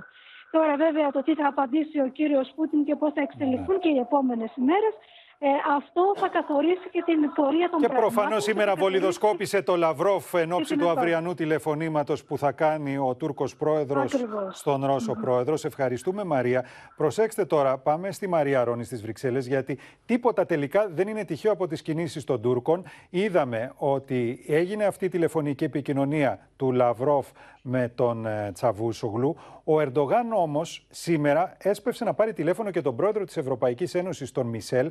Όλοι καταλαβαίνουμε, Μαρία, εν ώψη της αυριανής επικοινωνίας του με τον Πούτιν και δεν ξέρω αν μπήκε στην πρωτοβουλία να του ζητήσει να εκφράσει ενδεχομένως και τη δυτική πλευρά στο τηλεφώνημα που θα κάνει στο Ρώσο πρόεδρο αύριο. Έτσι είναι. Δεν είναι καθόλου τυχαία αυτή η επικοινωνία που είχε σήμερα ο πρόεδρος του Συμβουλίου Σάρλ Μισελ με τον Τούρκο πρόεδρο Ρετζέπ Ταγί Περντογάν. Ε, Στο tweet του, ο Σάρλ Μισελ αναφέρει ότι συζήτησαν για την κρίσιμη κατάσταση ασφαλεία στην Ευρώπη. Αλλά είναι πολύ σημαντικές και με νόημα οι λέξεις που χρησιμοποιεί. Ε, Λέει, μιλάει για την ενότητα της συμμαχίας. Η συμμαχία είναι, λέει, ενωμένη και ισχυρή ενάντια στον πόλεμο της Ρωσίας ε, στην Ουκρανία. Πρέπει να εστιάσουμε στο να σταματήσει αυτή η σύγκρουση και στην ανακούφιση του ανθρώπινου πόνου. Αυτή είναι η δήλωση του Σάρλ Μισελ μέσω του Twitter. Υπογραμμίζει λοιπόν με νόημα τη λέξη ενότητα της συμμαχίας ενάντια στον πόλεμο της, Τουρ... της ε, Ρωσίας, διότι η Τουρκία, μια σύμμαχος χώρα του ΝΑΤΟ, και σημαντικός εταίρος της Ευρωπαϊκής Ένωσης και υποψήφια προς ένταξη χώρα, ε, δεν εφαρμόζει τις οικονομικές κυρώσεις που έχουν αποφασίσει οι Ευρωπαίοι Γιατί- για να πλήψουν Γιατί τη θέλει μηχανή να πατά σε δύο βάρκες η Τουρκία, Μαρία, και τώρα να το παίξει και διαμεσολαβήτρια χώρα, από ό,τι καταλαβαίνουμε. Βεβαίως. Και προφανώς το τηλεφώνημα αυτό, αυτή η επικοινωνία, ε, μία μέρα πριν ε, μιλήσει ο πρόεδρος Ερντογάν με τον πρόεδρο Πούτιν, δεν είναι τυχαία. Ωραία. Α, εξάλλου να σου πω Γιάννη ότι αύριο ο Σάρλ Μισελ θα επισκεφτεί τον Γάλλο πρόεδρο Εμμανουέλ Μακρόν στο Παρίσι. Έχουν να συζητήσουν πολλά θέματα. Καταρχήν πώς ε, οι Ευρωπαίοι θα αναλάβουν από κοινού το κόστος της Ουκρανικής κρίσης. Και όταν λέω το κόστος της Ουκρανικής κρίσης δεν εννοώ μόνο σε ό,τι αφορά τη βοήθεια στην Ουκρανία και στους Ουκρανούς πρόσφυγες, αλλά και το ενεργειακό επιπτώσεις, κόστος βέβαια. που θα αυξηθεί πολύ για τους Ευρωπαίους και για τους καταναλωτές και το γνωρίζουν. Την ερχόμενη Πέμπτη ε, και Παρασκευή 10 και 11 Μαρτίου είναι προγραμματισμένη στο Παρίσι η Σύνοδος ε, Κορυφής. Φυσικά ο πόλεμος στην Ουκρανία θα είναι το κυρίαρχο θέμα, αλλά και το Ναι. θέμα της ενέργειας και της ευρωπαϊκής άμυνας. Ευχαριστούμε, Μαρία. Τώρα, δείτε τι έχει συμβεί, διότι οι Τούρκοι μπορεί να θέλουν ε, να παίξουν ρόλο διαμεσολαβητή στην μεγάλη αυτή κρίση, όμως πριν από λίγο βρέθηκε τουρκική σημαία στο πεδίο της μάχης, συγκεκριμένα σε ένα χωριό έξω από το Ντονιέτσκ. Το πώς συνέβη αυτό θα μας το πει ο Θανάσης Αυγερινός. Τι έγινε, Θανάση; Ε, καλησπέρα και πάλι από το Ροστόφ. Ε, οι πηγές ε, είναι όλες ε, η προέλευσης των πληροφοριών ε, η αυτοαποκαλούμενη λαϊκή δημοκρατία του Ντονιέτσκ. Μπορεί μεν το Κρεμλίνο επισήμως να επιβεβαιώνει ότι θα γίνει αύριο τηλεφωνική συνομιλία ε, του, των Προέδρων Πούτιν και Ερντογάν, αλλά επί του πεδίου δεν υπάρχει καμία ιδιαίτερη συμπάθεια ε, προς την Τουρκία και αυτό προκύπτει από το ρεπορτάζ των ε, ανταποκριτών. Τα μεταδίδει από το χωριό Σόπινο λοιπόν ε, το κρατικό πρακτορείο Ρία Νόβοστη. Είναι μια τεράστια ε, τουρκική σημαία που άφησαν πίσω τους μαχητές του λεγόμενου δεξιού τομέα, ακροδεξιοί, ε, κάποιοι τους χαρακτηρίζουν και νεοναζί. Ήταν ένα εργαστήριο για την κατασκευή ε, αυτοσχέδιων βομβών για μη επανδρομένα ε, αεροσκάφη. Ε, σύμφωνα με τις μαρτυρίες ε, ε, κατοίκων της περιοχής, αυτοπτών, όλο το προηγούμενο διάστημα, μιλάμε για ένα χωριό που ήταν μέχρι σήμερα Εκεί υπό δηλαδή, τον Ουκρανικό Θανάση, έλεγχο. εξόπλιζαν τα μπαϊρακτάρ τα οποία έχει αγοράσει η, Του- η Ουκρανία από την Τουρκία. τα Αυτό καταλαβαίνω. Μπαϊρακτάρ ή κάποια, ή κάποια αυτοσχέδια, γιατί βέβαια ε, η, η- το υπονοούμενο που αφήνεται από τους Ναι. κατοίκους είναι ότι υπήρχαν στρατιωτικοί που εκπαίδευαν αυτούς τους μαχητές σε ένα πρόχειρο στρατόπεδο ε, ακροδεξιών στην ε, περιοχή, Ουκρανών εθνικιστών, ε, τους εκπαίδευαν και δεν αποκλείουν, επειδή κανείς τους, α- από τους εκπαιδευτές δεν μιλούσε ούτε ουκρανικά Να είναι ούτε Τούρκοι. ρωσικά, ο- ε, ου- κάτι χειρότερο μπορεί και να μην είναι καν Τούρκοι, αλλά να είναι από το ε, φιλότουρκοι από την ε, Συρία, τζιχαντιστές. Εδώ υπάρχουν υπονοούμενα δηλαδή ότι μπορεί να είναι ε, προερχόμενοι και από τη Συρία και να συνδέονται με το Ισλαμικό κράτος και να μετέφεραν στην Ουκρανία αυτή τους την εμπειρία. Σε ευχαριστούμε για τη σημαντική αυτή πληροφορία. Τώρα, κυρίες και κύριοι, πάμε να δούμε πώς κυριολεκτικά από θαύμα σώθηκε το συνεργείο του Βρετανικού τηλεοπτικού δικτύου Sky News που έπεσε σε ενέδρα και δέχθηκε αλλεπάλληλα πειρά. Σαν από θαύμα γλίτωσαν οι συνάδελφοι. Μάλιστα, ο Βρετανός Πρωθυπουργός, ο Τζόνσον, τους τηλεφώνησε προκειμένου να τους εκφράσει τη συμπαράστασή του. The Ukrainian people are being attacked from the air, from artillery, from ground troops and tanks. The debris of this war litters every street. But the government has warned for days of Russian saboteurs who've infiltrated the country to bring terror. Death squads who are attacking civilians in their cars as they flee. They do exist, as we found out. Oh, that's a bullet. That was a bullet. No, it wasn't a bullet. It wasn't. Something blew up under us. Something went bang. Oh, there's a big hole. Okay, okay, oh, oh. okay. Oh, What? Yeah. Whoa! Whoa!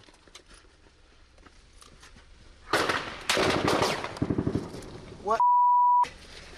Whoa, whoa, whoa! Whoa! Stop!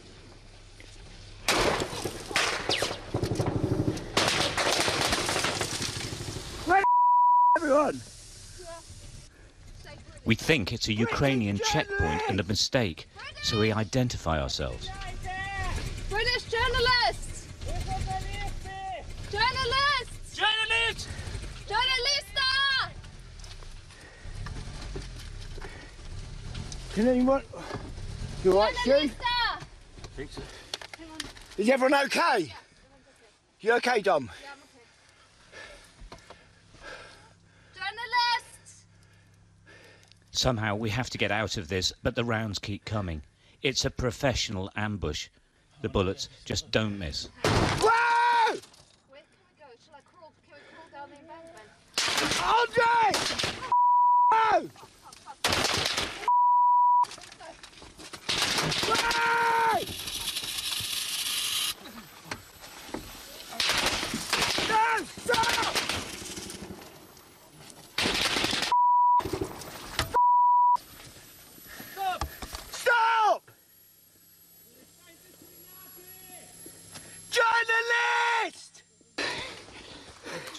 The five of us have made it out of the car, down the embankment, and we just can't believe we're alive. Είδατε πόση ώρα τους εκλυπαρούσαν να σταματήσουν, τους φώναζαν ότι είναι δημοσιογράφοι, αλλά τα πειρά συνεχίζονταν. Πάμε όμως στον Παντελή Βαλασόπουλο, στο Βερολίνο, διότι υπάρχει μια μεγάλη ανησυχία από την πλευρά των Γερμανών. Μήπως η Ουκρανία δεν είναι μόνο ο στόχος του Πούτιν, αλλά πάρει σειρά και κάποια άλλη χώρα. Ποια θα μπορούσε να είναι αυτή, Παντελή; Καλησπέρα. Να πούμε ότι υπάρχει μεγάλη ανησυχία από την πλευρά της Μολδαβίας. Οι Μολδαβοί εκφράζουν την ανησυχία τους για το γεγονός ότι μπορεί να είναι ο επόμενος στόχος της Ρωσίας εξαιτίας της θνηστηπερίας. Ε, παρά το γεγονός ότι μέχρι πριν αρκετό καιρό ήταν ε, φιλικά απέναντι στη Μόσχα, τώρα αισθάνονται την ανάσα της Ρωσίας και φοβούνται ότι μπορεί να υπάρξει εισβολή και εκεί. Τις, τις, ε, τους φόβους αυτούς τους έχουν εκφράσει και προς τους Ευρωπαίους. Για το λόγο αυτό ε, πάει στην περιοχή και ο Υφυπουργός Εξωτερικών της Γερμανίας για να διαπιστώσει και να συζητήσει με την ηγεσία της Μολδαβίας ποιοι είναι αυτοί οι φόβοι, γιατί φοβούνται και γιατί νομίζουν ότι μπορεί να είναι ο επόμενος στόχος της Μόσχας.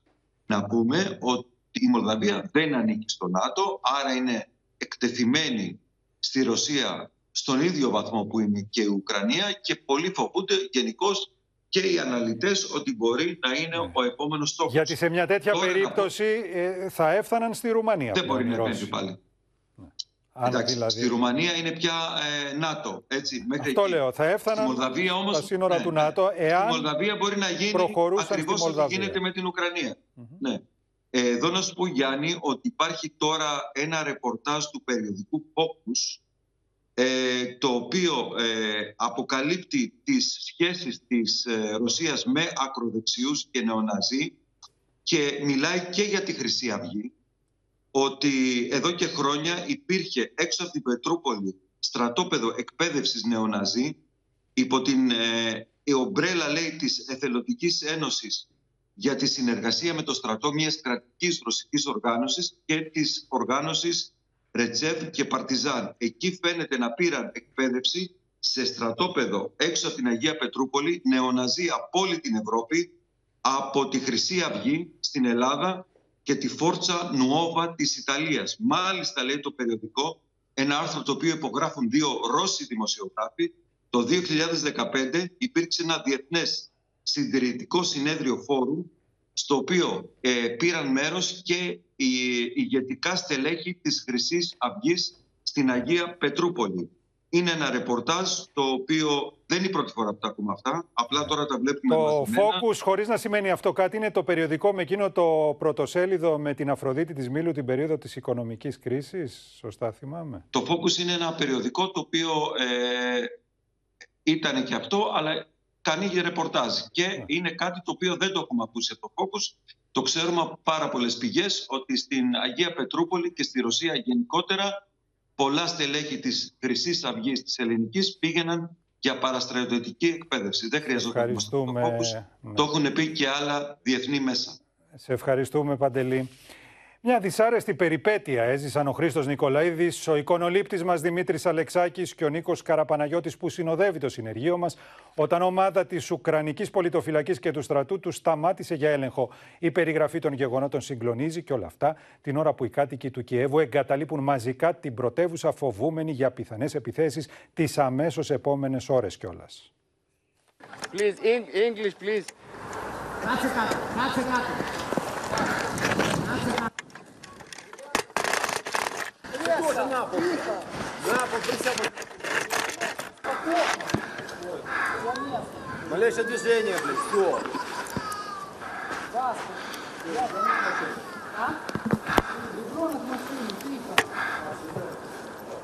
На пол, блядь. Документы? Where are you from? Greece. Greece? Грецкий. Okay.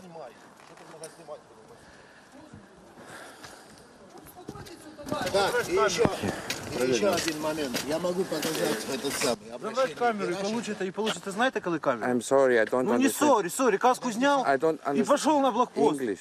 Κάποια στιγμή εμφανίστηκε κάποιο που τον είδα από μακριά να τραβάει πλάνα και τον προσέγγισε με άγριες διαθέσεις είναι η αλήθεια.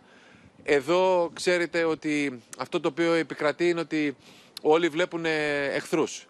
Δηλαδή οι πολιτοφύλακες οι οποίοι βρίσκονται στα μπλόκα και στους δρόμους ε, είναι υποψιασμένοι για τα πάντα, μπορεί και όχι άδικα. Ε, και αν δεν ξέρουν ποιος είσαι και τι κάνεις επακριβώς, σε θεωρούν ότι είσαι αν όχι εχθρός, ε, τότε είσαι σίγουρα ύποπτος. Καταλαβαίνετε ότι αυτές είναι σκηνές τις οποίες κατά κάποιο τρόπο σου κόβουν το αίμα. Δεν είναι. Τρομάζεις δηλαδή, τρομάζεις πάρα πολύ έντονα. Ευτυχώς όλα πήγαν καλά, χάρη στην ψυχραιμία κυρίως του Δημήτρη και στις φωνές που έβαλε ο Νίκος. Ε, ευτυχώς όλα πήγαν καλά και δεν είχαμε κάτι άλλο. Ήταν ένα αποκαρδιωτικό πλάνο, μια παιδική χαρά με άδειες κούνιες, άδειες τσουλήθρες. Όλα αυτά τα χρώματα να, να στέκονται χωρίς παιδιά ήταν αποκαρδιωτικό. Και με είχε απορροφήσει η εικόνα και δεν αντιλήφθηκα ότι ήρθε κάποιος. Και όταν άρχισε να μου φωνάζει για να με σημαδεύει με το όπλο, ευνηδιάστηκα. Σήκωσα τα χέρια ψηλά, κάτι μου φώναζε, δεν καταλάβαινα τι έλεγε και όλο και αγρίευε γιατί προφανώς έδινε κάποια εντολή την οποία εγώ δεν κατανοούσα, δεν, δεν μπορούσα να καταλάβω τη γλώσσα και όσο δεν υπάκουα τόσο αγρίευε και όταν τον είδα να έρχεται απειλητικά κατά πάνω μου και να έχει στραμμένη τι κάνει θεώρησα ότι πρέπει να ξαπλώσω. Αυτό ήταν που τον καθησύχασε μετά, συνέχισε να φωνάζει. Ένα ακόμα τεράστιο ποτάμι φυγής όπως βλέπετε έχει αρχίσει και σκάει τις τελευταίες ώρες αναθαρρυμένο από την ε, κατάπαυση του πυρός που ανακοίνωσε το πρωί η Ρωσία. Χιλιάδες λοιπόν κάτοικοι του Κιέβου μόλις έμαθαν την ανακοίνωση ότι σήμερα το Κίεβο δεν θα δεχθεί καθόλου πυρά και σήμερα δεν πρόκειται να υπάρξουν καθόλου πολεμικές επιχειρήσεις στην πρωτεύουσα της Ουκρανίας και στη γύρω περιοχή, αναθάρισαν, βγήκαν και με λιγοστά υπάρχοντα μπήκαν στα αυτοκίνητά τους για να σχηματίσουν τεράστιες ουρές εξόδου. Не знаю, мы хотим, чтобы кто-то подвез, но никто не берет.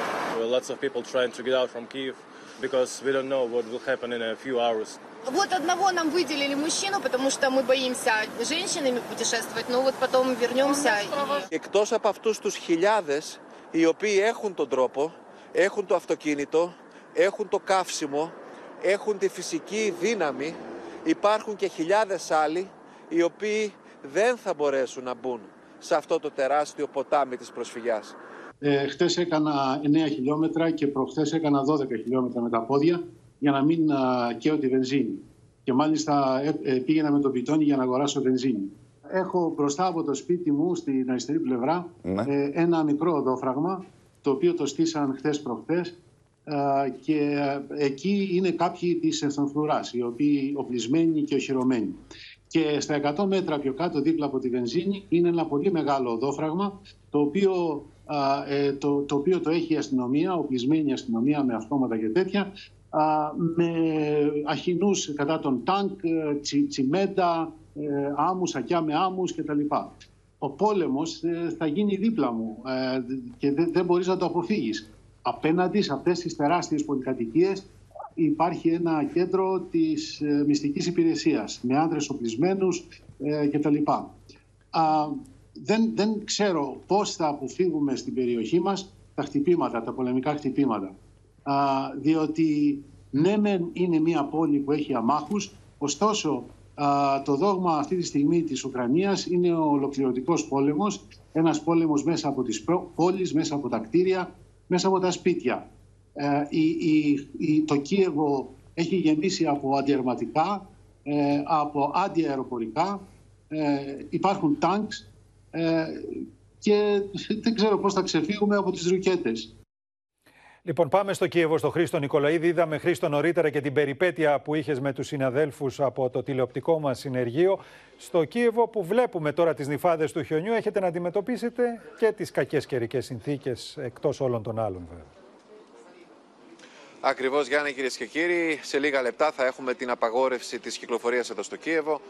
Μια απαγόρευση η οποία θα έρθει να προσθεθεί σε όλα τα ζητήματα τα οποία παραμένουν ανοιχτά εδώ στην Ουκρανική πρωτεύουσα. Και φυσικά όλα αυτά α, έχουμε και τις καιρικές συνθήκες οι οποίες έχουν γίνει πολύ χειρότερες τις τελευταίες ώρες. Αυτή τη στιγμή έχουμε μείον 2 βαθμούς Κελσίου εδώ στο κέντρο.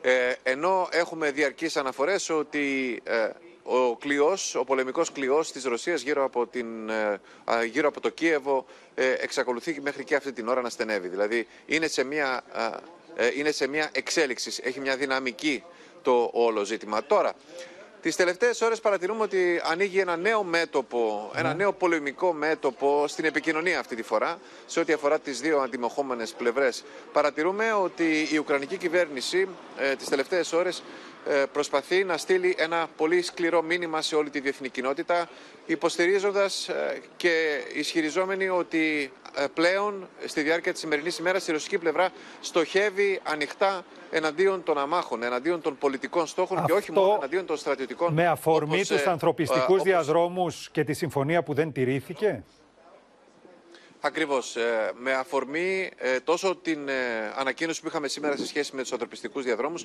όσο όμως και κάποια συγκεκριμένα χτυπήματα τα οποία ε, έδωσε στο φως της δημοσιότητας ε, η Ουκρανική κυβέρνηση. Ε, η Ουκρανική κυβέρνηση από την πλευρά της, το Κίεβο, ε, το Υπουργείο ε, Πληροφόρησης ε, και όλος ο κρατικός μηχανισμός προσπαθούν να στείλουν αυτό το μήνυμα μέσα από το διαδίκτυο, μέσα από ανακοινώσεις, μέσα από ενημέρωση των ε, πολεμικών ανταποκριτών, μέσα από διαρκείς δημοσιεύσεις. Υπάρχουν ε, φωτογραφίες και βίντεο που δείχνουν ότι έχουν χτυπηθεί σε αρκετές περιπτώσεις ε, πολιτικοί στόχοι, όπως είναι οι πολυκατοικίες, όπως είναι σχολεία, όπως είναι εγκαταστάσεις που φιλοξενούν αμυγός ε, ειρηνικές δραστηριότητες. Και αυτό γίνεται ε, τις τελευταίες ώρες πάρα πολύ έτσι, εντατικά και πάρα πολύ έντονα. Είναι σαφές, ε, είναι, νομίζω είναι αυτονόητο αυτό το οποίο ε, επιδιώκει η Ουκρανική πλευρά. Όταν ζωγραφίζεις με τόσο μελανά χρώματα ε, Ναι, το βέβαια. πρόσωπο του αντιπάλου, δημιουργείς και μια και μια δυσαρέσκεια προς τη διεθνή κοινή γνώμη. Είναι ένα ποιοτικό στοιχείο το οποίο έχει διαφοροποιηθεί στην ε, διάρκεια της σημερινής ημέρας, γι' αυτό και το επισημαίνω, ε, καθώς κατακλυζόμαστε από σχετικές ε, πληροφορίες. Βέβαια, η άλλη πλευρά ε, βλέπει και περιγράφει τα πράγματα εντελώς ε, διαφορετικά. Χρήστο, βάλε, θέλοντας, ε, βάλε να- μια ανωτελεία. Να, να δώσει. Ναι, προφανώς. Βάλε μια ανωτελεία να πάμε στη Δέσποινα Βλεπάκη σε συνέχεια αυτών που μας είπε ο Χρήστος Νικολαίδης, καθώς όντως υπάρχουν βίντεο τα οποία δίνουν στη δημοσιότητα οι Ουκρανοί Ουκρανοί, επικαλούμενοι τις εικόνες, τις οποίες θα δείξουμε και εμείς σε λίγο, για να πούν ότι πλήττονται ε, πολιτικοί στόχοι πλέον και όχι μόνο στρατιωτικοί αποκλειστικοί. Κυκλοφορεί βίντεο από τη Μαριούπολη σε ουκρανικά μέσα και θα δείτε εδώ εικόνες ε, καταστροφής, σπασμένα τζάμια.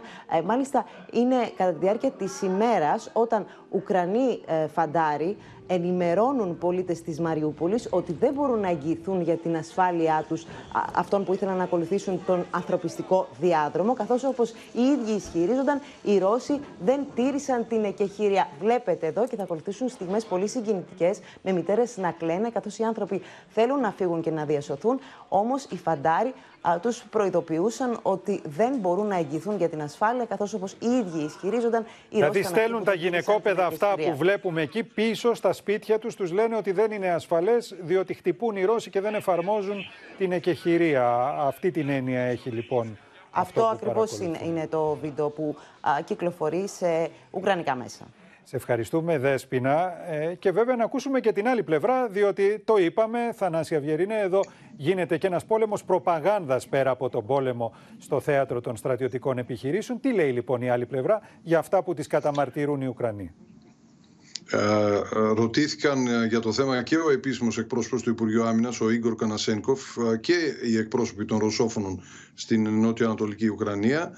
Ο υποστράτηγος Κανασένκοφ, ε, για την κατάρρευση της εκεχηρίας όλα αυτά, ναι. ο υποστράτηγος Κανασένκοφ είπε ότι α, το Ρωσικό Υπουργείο Άμυνας δεν χτυπά τίποτε άλλο πέραν από στρατιωτικούς στόχους και μάλιστα προειδοποιεί προηγουμένως όταν χτυπά τέτοιους στόχους μέσα στις πόλεις. Ε, διέψευσε επίσης ότι υπάρχουν χτυπήματα στο κέντρο ή σε γειτονιές του Κιέβου ή του Χαρκόβου θεωρώντας ότι τα χτυπήματα που γίνονται είναι μόνο σε στρατιωτικούς στόχους και σε μεγάλη απόσταση από το κέντρο της πόλης. Πάντως, επειδή ε, όντως εικονίζονται σε κάποιες περιπτώσεις και πολιτικά κτίρια, καταλαβαίνουμε ότι ύστερα από αυτή τη διαβεβαίωση που δίνει η ρωσική πλευρά, ότι αφήνει να εννοηθεί πως πλήττονται από τους Ουκρανούς. Από ποιους; Οι, οι, ρωσόφωνοι, οι ρωσόφωνοι που είναι πιο κοντά στην υπόθεση της Μαριούπολης τουλάχιστον λένε ότι οι ίδιοι δεν έχουν κανένα συμφέρον να εμποδίσουν την έξοδο των αμάχων πολύ περισσότερο που είναι δικοί τους άνθρωποι γιατί αυτοί που υποτίθεται ε, αποτελούν την άμυνα της Μαριούπολης για παράδειγμα είναι ε, από τη Δυτική Ουκρανία εθνικιστές Ουκρανοί οι οποίοι είναι εντελώς ξένοι προς την περιοχή λένε λοιπόν ότι το αντίθετο ακριβώς συμβαίνει. Έχει κάθε συμφέρον η πλευρά των Ουκρανών να κρατήσει να όσο μπορεί περισσότερους για να, να κρατήσει αμάχους για να τους χρησιμοποιεί. Γιατί διαφορετικά καταλαβαίνουν ότι αν φύγουν όσο περισσότεροι φύγουν τόσο πλησιάζει η ώρα του τέλους για τους ε, εθνικιστές λέει η ρωσόφωνη πλευρά. Μάλιστα στα ρωσικά μέσα ενημέρωσης ε, όλο και πιο έντονα επικρίνεται το γεγονός ότι στα δυτικά μέσα, δεν έχω δει ειλικρινά τι μεταδίδει, μεταδίδουμε στα ελληνικά μέσα, γενικότερα δεν έχω αυτή τη δυνατότητα, αλλά στα δυτικά μέσα εμφανίζονται πλάνα που δήθεν είναι από καταστροφές σε ουκρανικές πόλεις, τα οποία είναι είτε από περασμένους πολέμους, είτε ακόμη, και αυτό είναι το τραγικότερο, από τις καταστροφές που έχουν ήδη επισυμβεί στα χωριά των Ρωσόφωνων. Δηλαδή τις καταστροφές που έχει κάνει ο Ουκρανικός στρατός, τις παρουσιάζουν κάποιοι σήμερα, λένε τα ρωσικά μέσα ενημέρωσης, ως ε, καταστροφές που προκαλεί ο Ρωσικός στρατός.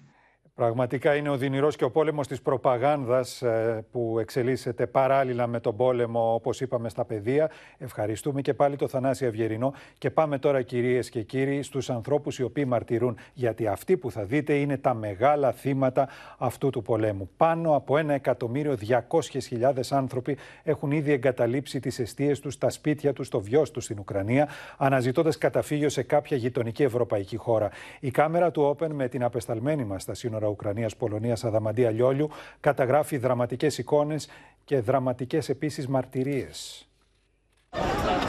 Ένα ανθρώπινο ποτάμι έχει σχηματιστεί στο σταθμό των λεωφορείων. Μικρά παιδιά περιμένουν στο κρύο με λούτρινα παιχνίδια στα χέρια. Πρόσφυγες έχουν ανάψει φωτιές για να ζεσταθούν. Οι άνθρωποι που μετατράπηκαν σε πρόσφυγες μέσα σε λίγες ώρες και παραμένουν στα σύνορα Ουκρανίας και Πολωνίας, περιμένοντας ένα λεωφορείο, κουβαλούν τη ζωή τους έως τώρα. Αυτοί που ανέτρεψε ολοσχερός ο πόλεμος. Πλέον καταβάλουν προσπάθειες να κάνουν νέα σχέδια. We cross uh, on foot and with us is uh, also our uh, grandmother. And now my sister is um, going to uh, bring us with her. Your sister uh, studying here in Poland? Yeah, yeah, yeah. Η 16χρονη Ελίνα περπάτησε χιλιόμετρα με τη μητέρα και τη γιαγιά της για να φτάσουν στην Πολωνία. Με την ελπίδα ότι σύντομα θα γυρίσει πίσω στο σπίτι της, δεν σταματά να ονειρεύεται ότι θα γυρίσει και πάλι στο σχολείο. I uh, stop my school, but I bring some copybooks with me and uh, I, I'm ready to learn Polish because in the future I'm going to study in Poland. Η Όλγα πήρε μαζί της τα δυο της κορίτσια, τη 19χρονη Ελβίρα και τη 12χρονη Εμιλία και μετά από ένα ταξίδι 25 ωρών κατάφεραν να φτάσουν στην Πολωνία. Μετά από μέρες στη φρική του πολέμου και την εμπόλεμη ζώνη χαμογελούν ξανά. Poland uh, in uh, Warsaw. Friends uh, and uh, family. Οχήματα της πυροσβεστικής μετακινούνται καθ' όλη τη διάρκεια της μέρας προς το συνοριακό σταθμό Μεντίκα, προκειμένου να επιβιβάσουν πρόσφυγες και να τους μεταφέρουν στο συγκεκριμένο σημείο, ώστε να συνεχίσουν το ταξίδι τους σε κάποιον ασφαλή προορισμό. Τους πιο τυχερούς περιμένουν ζεστές αγκαλιές στα σύνορα. Οι δυο γυναίκες πέφτουν η μία στην αγκαλιά της άλλης. Ανακούφιση. Η αλληλεγγύη έχει πρόσωπο και ονοματεπώνυμο. Είναι οι εκατοντάδες εθελοντές στα σύνορα που περιμένουν τους πρόσφυγες με ζεστό ρόφημα και φαγητό.